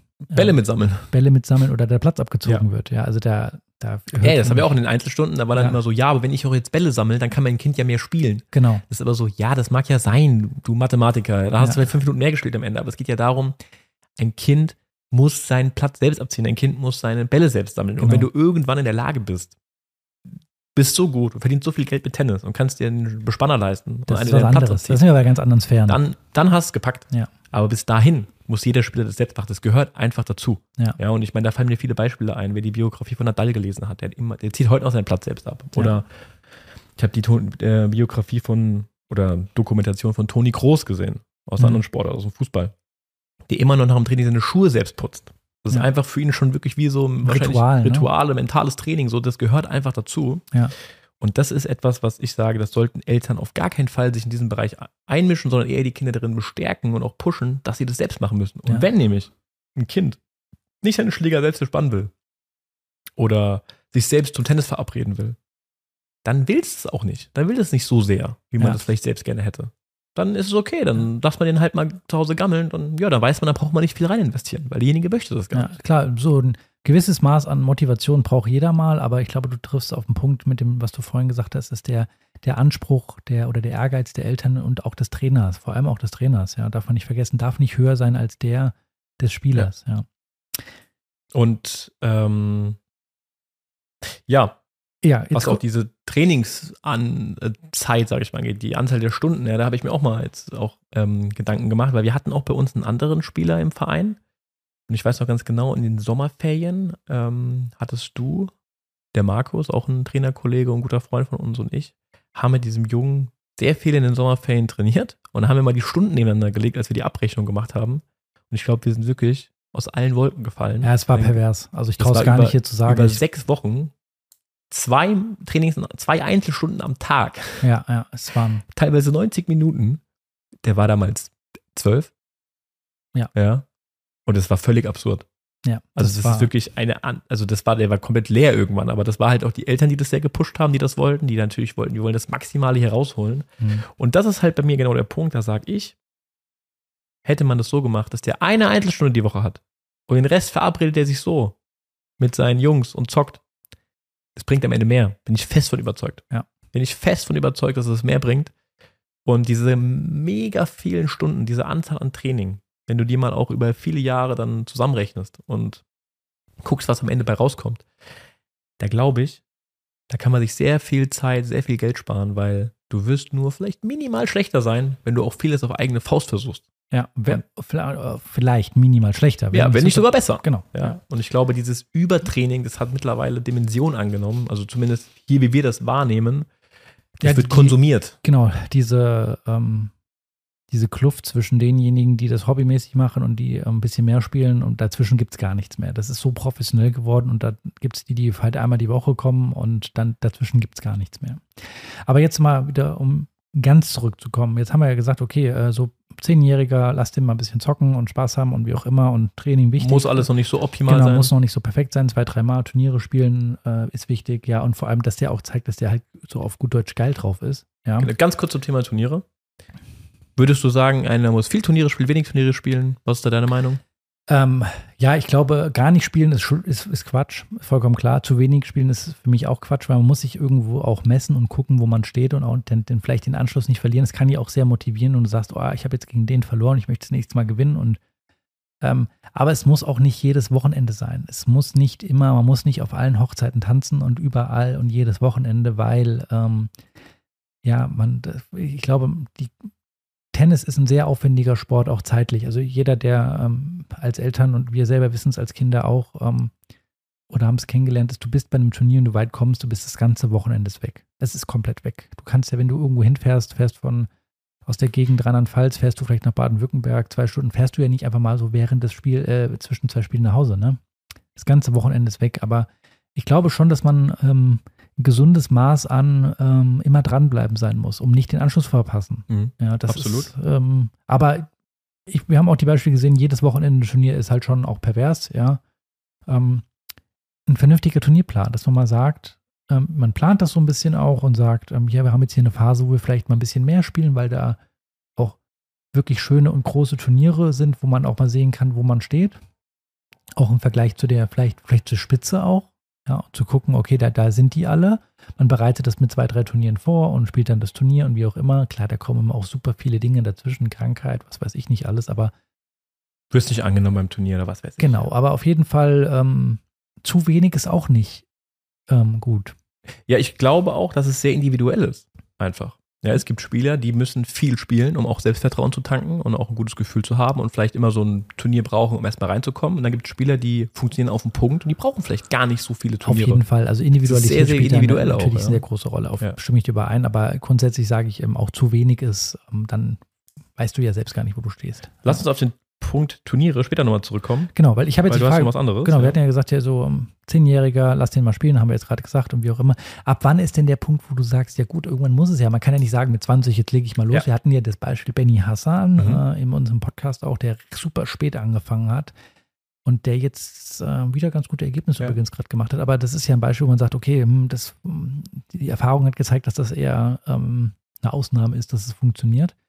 Wann würdest du denn sagen, okay, jetzt ist die Phase, das Alter, wo man das wirklich mal ein bisschen professionalisieren sollte und wie würdest du es professionalisieren? Genau, ich hatte dann auch die Erfahrung gemacht, dass, ähm, mein Schützling damals, der hat zu den Top drei in Deutschland gehört und zu den Top zehn in Europa und da waren die, damals war, also das ist der Jahrgang, der Jahrgang von Alcaraz, Rune, da ist jetzt glaube ich noch in den Top hundertfünfzig Medjedovic, ein Serbe, die waren da alle unterwegs früher bei den Turnieren und die war natürlich top schon, ne? Also, ja. ähm, aber die Deutschen, die Top drei Deutschen waren nicht weit weg. Also die konnten da super mithalten. Ähm, dann aber mit dreizehn, vierzehn, fünfzehn plötzlich sind die weggeschossen. Und ich glaube, mhm. das war genau der Zeitpunkt, wo die das Ganze viel professioneller plötzlich gemacht haben. Ich glaube, mit dreizehn, vierzehn ist der Alcaraz dann zu Ferrero gekommen. Rune war immer schon so ein Academy-Kid, der immer schon bei Muratoglu trainiert hat, ne? Ja. Aber ich denke, auch da wird irgendwann der Punkt gekommen, in dem wir gesagt haben, so, jetzt machen wir Vollgas, jetzt professionell, genau. Ja. Und bei den Deutschen ist es nie so wirklich passiert. Mhm. Ja, also da war das immer so, die haben, unser Schützling oder mein Schützling hat ja schon wirklich sehr professionell trainiert, was ich im Nachhinein vielleicht auch ein bisschen anders machen würde, mhm. bis zu dem Alter. Und dann in der entscheidenden Phase, also entscheidende Phase, um jetzt mal auf den Punkt zu kommen, ist bei mir so zwölf, dreizehn, vierzehn. Ähm, da muss man dann halt einen Zahn zulegen. Aber das Allerwichtigste ist dann, dass der Spieler das will. Ja. Ja, und nicht das Umfeld. Und das hatte bei dem Schützling auf jeden Fall gefehlt. Der wollte das gar nicht so sehr.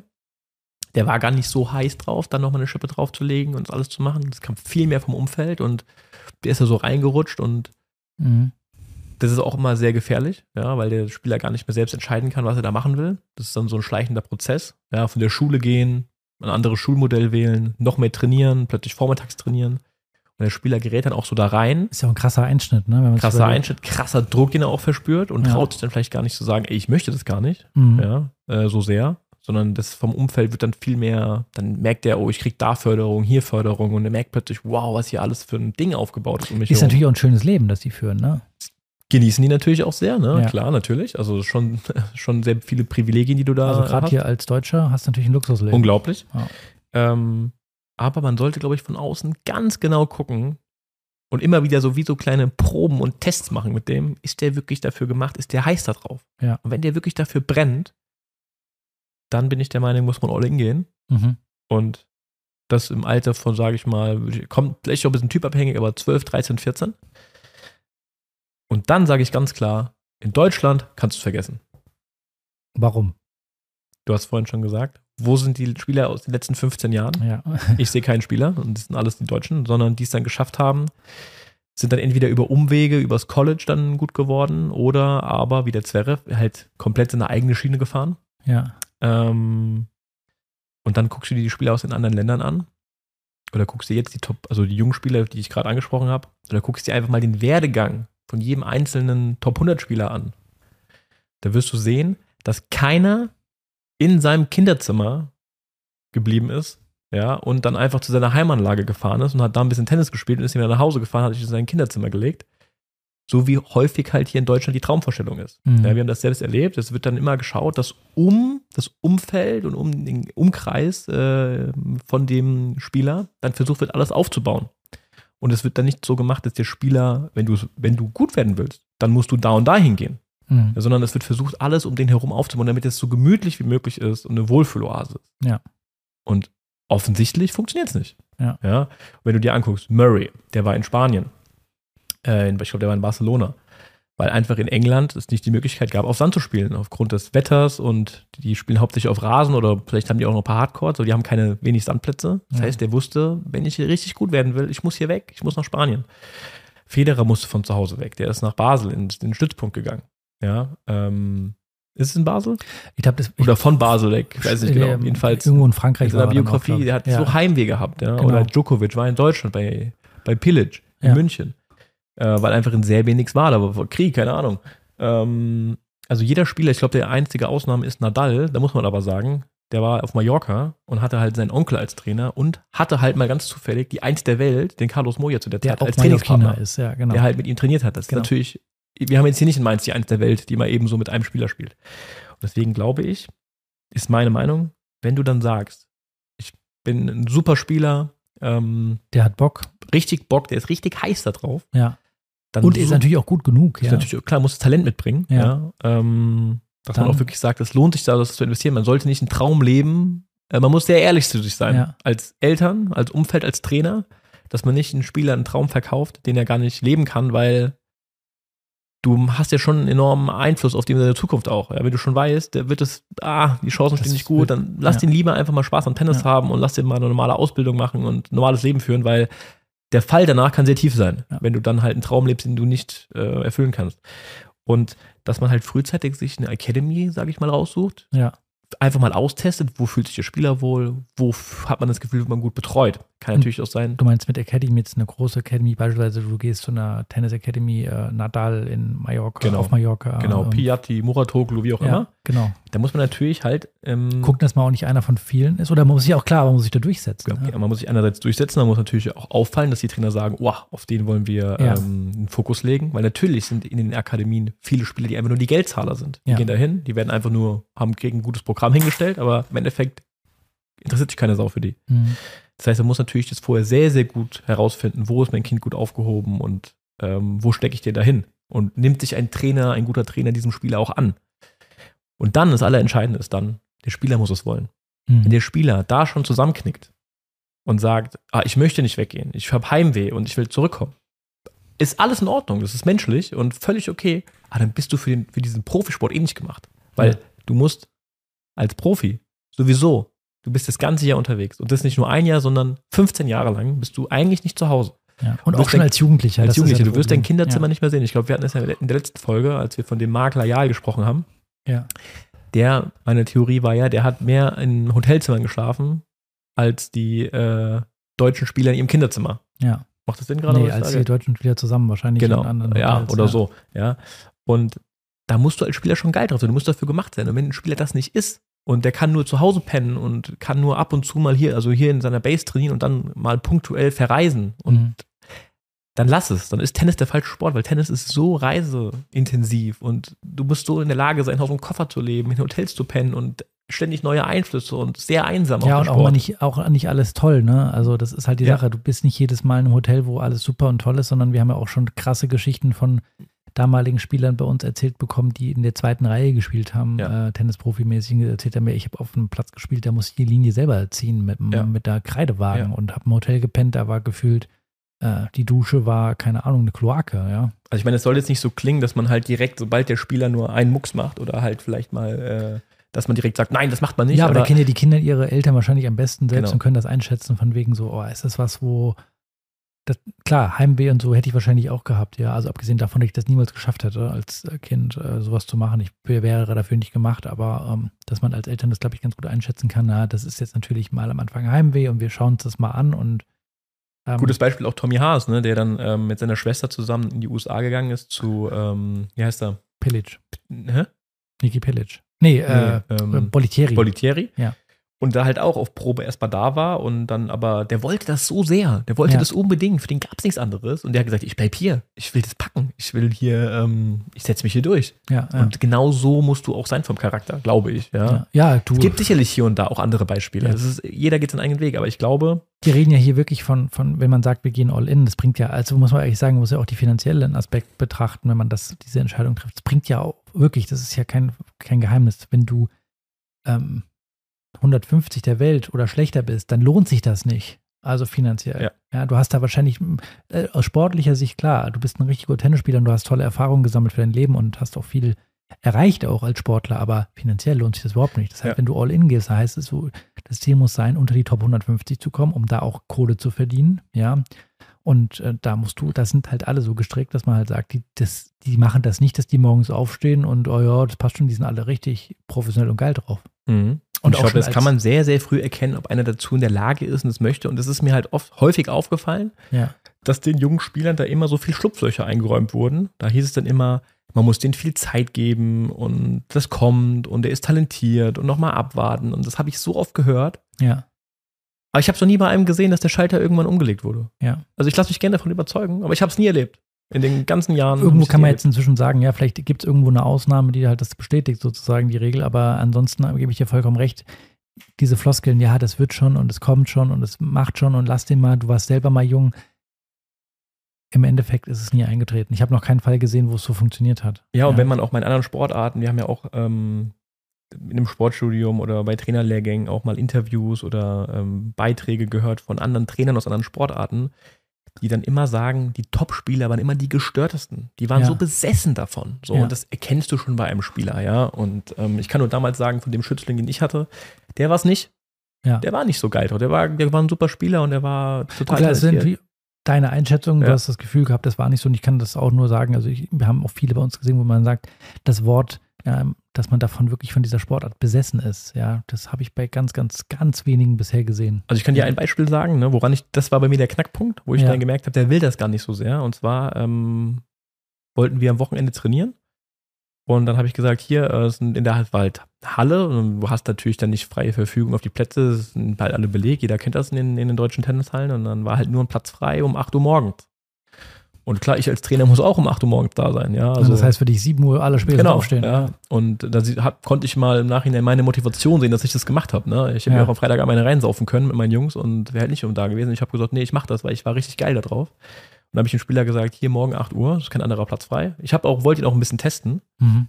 Und dann kam nur zurück, so, ja, nee, meine Eltern können mich nicht fahren. Und es war nicht so, dass der irgendwie aus, äh, keine Ahnung, Stunde entfernt kam, sondern Kilometer. Ja, das du, ist, du kannst mit dem Fahrrad fahren, du kannst mit dem Bus fahren. Mhm. Ja, die zwei Möglichkeiten gab es. Und ähm, da habe ich gesagt, ja, ist doch kein Problem, wenn die Eltern nicht fahren können. Dann nimm halt das Fahrrad oder einen Bus. Und dann hat der Spieler das Training abgesagt. Hat gesagt, nö, dann lässt das ausfallen. Und da wusste ich in dem Moment, der ist nicht geil drauf. Weil einer, der wirklich geil da drauf ist, der würde Dreck fressen. Ja. Würde hinlaufen, um, das zu, um da zu trainieren. Ja, und das war für mich so ein Knackpunkt, wo ich gemerkt habe, so, oh, das ist nicht der Richtige. Neben vielen anderen Sachen, das war ja nicht die einzige. Genau, meine, aber das war für mich das erste Mal, wo ich drüber nachgedacht habe, so, ja. oh, da stimmt was hier nicht. Meine Motivation ist größer als die vom Spieler. Ja, ja. ja also auf jeden Fall. Ähm, das ähm, glaubst du, dass ähm, in Deutschland sowas geschaffen werden kann, so eine Akademie mit so einem Flair? Ich habe das Gefühl, die fehlt. Also wir haben ja jetzt hier die, die Boris Becker Akademie, die aber ähm, als, als Außenstehender muss man ganz ehrlich sagen, spielerisch noch nicht so richtig angelaufen ist oder mhm. fast gar nicht angelaufen ist. Da ist ja wenig passiert. Aber es fehlt halt hier in Deutschland sowas. Ne? Also so eine, irgendwie so eine Akademie, die wirklich eine Ausstrahlung hat. Mhm. Für mich fehlt es irgendwie. Aber ich sag mal so, vielleicht ähm, hat man da auch zu sehr die, die Deutschlandbrille auf und vielleicht sagen das die Spanier von ihren Akademien ganz genauso, weil es sie inzwischen ja auch wie äh, Sand am Meer gibt. Ähm, aber glaubst du, das fehlt hier? Ja, also ich denke, du hast es vorhin ganz gut gesagt, dass jeder irgendwie seine eigenen Brötchen backt und ähm, da zu wenig zusammen gemacht wird. Ne? Im Endeffekt wäre es wahrscheinlich das Beste, du hast irgendwo einen Stützpunkt, wo da müssen die Spieler hin, wenn sie da trainieren wollen. Ab zwölf, dreizehn. Genau. Ja. Ähm, und da hast du erstmal eine riesen Konkurrenz auch zwischen den Spielern und hier ist es so, du hast ja, jeder macht ja was anderes. Jeder geht irgendwie, klar, ist Individualsport. Ich bin auch ein Fan davon, dass man auch seinen eigenen Weg geht, aber ähm, in diesen Stützpunkten, es passiert da einfach nicht. Also es kommt ja nichts mehr raus. Also es ja, ist, ja. irgendwas scheint da nicht zu funktionieren. Und in anderen Ländern hast du halt ähm, Italiener, die haben ständig junge, junge neue Spieler. Du fragst dich, wo kommen die denn immer her? Ist ja unglaublich. Ja. Und ähm, da gibt es ja natürlich auch viele Beispiele, wo man halt, die sind unterm Tisch gefallen, da hat man nichts mitbekommen, die sind weg, die haben wahrscheinlich auch super viel investiert und Klar, sind mit siebzehn, achtzehn natürlich. Nicht gepackt, aber das ist natürlich das Risiko, das man ähm, eingehen muss, das muss auch jedem bewusst sein, glaube ich, immer auch diesen Schritt zu sagen, ja, ich versuche das jetzt, ich gehe jetzt all in. Äh, für mich ist da ein tolles Beispiel, ist der, ähm, der Tscheche Jan Forejtek, ja. ähm, Der, der ist als, bekannt geworden durch diese Videos, da hat er mit diesem, ähm, mit diesem kleinen, diesem Tennisspiel, wie heißt er nochmal? Ähm, Saber. Saber. Mit diesem Holzschläger, ja, den spielt. Keine Ahnung, ist ein ja, kleiner. Na, auf jeden Fall, der war ja in der Jugend ziemlich stark und richtig gut und so. Und der hat bisher den, den Durchbruch wirklich in dieser erweiterte Weltspitze nicht geschafft. Mhm. Ja, und das ist natürlich auch was. Also gutes Beispiel aber, weil ja. das würde ich sagen, das ist so ein Beispiel dafür, der in jungen Jahren schon so professionell war mhm. und eins A trainiert war. Ich hatte den damals in Offenbach gesehen, da hat er nämlich trainiert, bei ja. Schüttler und Waske. Der war schon wie eine Maschine mit zwölf. Ja. ja. Und da habe ich auch, auch gefragt, wie kann er das noch steigern? Ja, ja. Und ich glaube, das ist genau das Problem. Andere in seinem Alter. Er wird halt größer, älter, stärker. Ne? Haben ihn dann halt überholt, weil die konnten halt noch steig- das Ganze noch steigern und er halt nicht. Ja. Aber es ist halt das Risiko im Sport, das hast du in allen anderen Bereichen auch. Es kann immer sein, dass du abgehängt wirst, es kann immer sein, dass dein Plan nicht aufgeht. Ja, oder dass du halt einfach dich nicht weiterentwickelst. Ne? Das kannst du ja. nicht voraussehen, aber ich glaube, wenn du sagst, du möchtest all in gehen und möchtest ja. es versuchen, dann ist Deutschland eine ganz schlechte Adresse. Ja. Zumindest im Herrenbereich, bei den Damen ist es vielleicht immer eine andere Sache. Da kannst du das noch besser kompensieren auch. Ähm, mit Spielpartnern. Le- Spielpartner. Ja. Dass du lange in einem Männern Verein bleibst, ja. mit deinem Heimtrainer, weil einfach du kannst Verbandsliga, Oberligaspieler heranziehen, die komplett ausreichen, um dieses Niveau ähm, zu haben im Training. Ja. Bei den Männern hast du es nicht. Ich sag, du musst halt diese Profiluft halt so früh halt schon schnuppern mhm. und auf der Tour unterwegs sein. Und wenn du halt glaubst, dass du in deinem Kinderzimmer schlafen kannst und mal eben hier ähm, mit dem Fahrrad zum Training fährst und das habe ich noch nie gesehen und ich glaube, ich werde es auch nicht sehen hier, ja. dass das funktioniert. Jetzt zum Abschluss vielleicht noch die Frage, ähm, ich meine, ich weiß ja, dass du selbst ein ziemlich talentierter Spieler warst. Ähm, hättest du das gepackt? Also ich rede nicht davon, dass man sagen kann, ja, hätte ich das so und so gemacht, dann wäre ich auf jeden Fall Tennisprofi, sondern hättest du das geschafft, mit zwölf, dreizehn irgendwo ins Ausland zu gehen, in eine Akademie und das zu machen? Nee, ich wäre dafür nicht gemacht gewesen. Also hätte man mir einer gesagt, ähm, hier geh äh, jetzt weg, ähm, hier du musst äh, da und da hingehen oder du kannst da und du hast die Chance da und da hinzugehen, so muss man es eher sagen. Ja. Ich hätte das nicht gewollt, ich hätte es auch nicht gepackt. Ich hätte, nee, das wäre nichts für mich gewesen. Das ja. weiß ich jetzt, im Nachhinein weiß ich das auch. Also auch dieses ganze Rumreisen und so, das wäre für mich nicht mein Leben gewesen, was ich gerne gehabt hätte. Ja, ja. Klar, man sieht immer im Fernsehen dann, wie die eben auf dem Centercourt spielen, das ist natürlich dann, aber halt nur den Top Ten, ähm, für die Top Ten, dass die da spielen auf den Plätzen. Der Rest des Profilebens sieht schon sehr trist aus. Ja, ja. Und ähm, ich hätte das nicht gepackt. Also mhm. ab, abgesehen davon, ob es vom Talent her gereicht hätte, weiß man nicht, aber allein schon dieses Leben, ja, das hätte ich nicht hinbekommen. Ja. Da wäre ich nicht richtig, da, ich wäre dafür nicht gemacht gewesen. Du brauchst auch einen, das spielen so viele Komponenten eine Rolle, die da wahrscheinlich in anderen Sportarten, es gibt wenig Sportarten, glaube ich, wo du so viele Sachen mitbringen musst als Spieler. Ähm, bei dem Fußball zum Beispiel ist es, wird es dir da sehr angenehm gemacht. Du hast einen Verein, du bekommst von dem Verein Geld mhm. und da wird alles für dich erledigt und du musst sehr wenig rumreisen. Ja, du hast eine Base, du kannst da wirklich halt zu Hause pennen und zum Training fahren. Beim Tennis ist es so, ich habe jetzt letztens einen Podcast gehört von der Eva List, die gesagt hat, die ist einfach auf gut Glück nach Asien geflogen und war auf der Warteliste Platz zehn und wusste nicht, ob sie ins Turnier reinkommt und ich glaube, sie kam auch nicht rein ja. und ist dann wieder zurückgeflogen. Und so ist das Leben eines Tennisprofis. Ja. ja, du musst geiern wie sonst was, um irgendwo zu spielen und super flexibel sein. Und das Gesamtpaket, das bringen halt nur sehr, sehr wenige mit. Aber ich glaube, man kann es sehr früh erkennen. Mhm. Und dann muss man als Spieler, als Eltern, als Trainer so ehrlich sein und sagen, lohnt es sich jetzt hier so viel rein zu investieren? Oder leben wir einen Traum, der nicht in Erfüllung gehen wird? Ja. Und so, dann, dann sage ich, dann lass den Spieler lieber Spaß am Sport haben, der soll super trainieren, drei, viermal die Woche, der soll von mir jeden Tag spielen, aber mach das mal so, dass der auch noch ein normales Leben hat, ja. der soll eine normale Jugend haben und soll normal zur Schule gehen und dann hat der vielleicht ein ganz normales Leben danach und hat immer noch Spaß am Tennis, weil wie viele kennst du auch, die so verbrannt wurden in der Jugend ja. und Tennis hassen? Unzählige. Ja, ja. Und ähm, dieser Traum halt nie in Erfüllung gegangen ist. Mhm. Ja, spannendes Thema. Man könnte das wahrscheinlich noch viel weiterführen. Aber die Frage stelle ich dir zurück. Wärst ja. du dafür gemacht? Auf gewesen? Gar keinen Fall. Nee. Also ähm, da kann ich auch im Nachhinein sagen, ähm, ist man natürlich immer schlauer. Aber bei mir wäre der Hauptgrund gewesen, dass ich einfach nicht der Typ dafür bin. Ähm, ich kann hart trainieren und ich kann mich auch äh, selber quälen. Also wenn ich beispielsweise ein Konditionstraining mache oder sowas, da habe ich auch schon Lust drauf.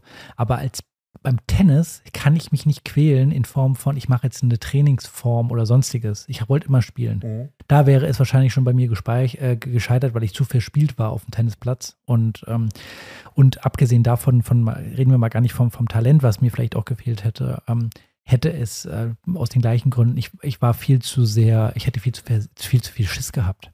Also ich hätte das gar nicht gemacht. Ich hätte mir, wahrscheinlich hätte ich es mir in dem Alter gar nicht eingestanden, hätte mir irgendeine Ausrede überlegt, warum ich es nicht wollte, so unterbewusst so ein bisschen verdrängt, aber ich hätte das auch gar nicht gekonnt, weil das ist schon, da musst du wirklich ähm, so krass drauf sein, fast schon zu sagen, ich habe da so Bock drauf. Ähm, deswegen habe ich auch vor jedem Jugendlichen im Fußball, weil da ist es ja gang und gäbe, dass die in irgendwelche Leistungszentren gehen. Dann gibt es ein Angebot, keine Ahnung, von Arminia Bielefeld, dann geht der Junge von was weiß ich wo nach, äh, nach Bielefeld. Und du denkst dir so, krass, der, der lebt da jetzt einfach in irgendeinem Internat, ja. Das ist natürlich auch schon, also der, der Schritt, den hätte ich mir selbst nicht zugetraut, glaube ich. Also von daher, ich bin jetzt auch nicht unglücklich drüber. Mhm. Ja, ja, also ich glaube, wir hätten noch viele Themen, wo man nochmal irgendwie tiefer reingehen kann, die mir auch noch einfallen, aber wir haben jetzt schon ziemlich viel geredet. Ja. Ich glaube, was ich vielleicht noch abschließend sagen kann, ist einfach, dass man, was du vorhin gesagt hast, dass es einfach wichtig ist, dass man sich eine Tennisschule oder einen Trainer raussucht und da das volle Vertrauen reinsteckt. Und ich glaube, das ist auch ganz wichtig, dass man als Spieler natürlich schon so eine Art Mentor hat. Einer, der den Weg vorgibt und der da eine klare Linie reinbringt, ja. Ähm, das ist, glaube ich, ganz, ganz wichtig, weil viele tanzen halt, viele Eltern versuchen auch irgendwie das Optimale an Training rauszuholen und fahren einen Tag in der Woche dahin, das nächste Mal dahin und sieht auf dem Papier alles ganz toll aus. Ja, ja, aber ich denke, das muss man in die Hände von einem geben, der davon Ahnung hat. Mhm. Und der sagt, vertraut mir mal, wir machen das mal so. Ja, ja. Und dann gar nicht so viel hinterfragt. Natürlich soll man, man soll Fragen stellen als Eltern und man soll auch darüber diskutieren dürfen und machen und es auch verstehen können oder wollen. Aber es muss nicht immer alles auf dem Papier so toll aussehen, ähm, sondern es ist wichtig, dass einer, der Erfahrung hat und da vielleicht auch das schon mal miterlebt hat, oder einer, der einfach motiviert ist, auch einfach sagt, hey, wir machen das jetzt mal so und so, vertraut mir mal. Ja, ja. Und da einfach einen Weg ja, vorgegeben. Gute Hände gegeben. Genau. Ja, ja dann ähm, werden wir weiterhin jetzt auch, was Profi-Tennis angeht. Ich bin wirklich mal gespannt. Jetzt geht es ein bisschen die Asien-Tour los. Es sind einige Spieler dabei, die aus dem letzten Jahr viele Punkte zu verteidigen haben, wie beispielsweise Roger Aliassim. Ja. Äh, da bin ich mal ganz gespannt drauf, wie es ist. Also ich werde es mit Spannung beobachten. Und ich habe mir gedacht, da habe ich letztens wieder, ich habe mal ein paar Bilder gesehen, äh, dass wir mal wieder zu den World Tour Finals oh, ja. müssen. Das war ja damals, war das noch in London ja. und da habe ich gedacht, das war eigentlich war das ein cooles Event. Ja. Wir haben richtig Pech gehabt, weil wir haben voll die Scheiß-Matches gesehen. Aber ich hätte da mal wieder Bock drauf zu machen. Das ist wahrscheinlich dieses Jahr zu knapp, aber das steht auf jeden Fall nächstes Jahr auf der Agenda, weil ja auch nächstes Jahr beispielsweise dieser Labour Cup ist, glaube ich, nächstes Jahr in Berlin, meine ich. Okay, okay. Also ja, das müssen wir uns vornehmen. Müssen wir mal ein Tennis-Event mal wieder mitnehmen, weil ja. dieses Jahr auch nicht mit dem French Open geklappt hat. Genau. Ja, dann ähm, sage ich Tschüss und genau. wir hören uns in zwei Wochen wieder.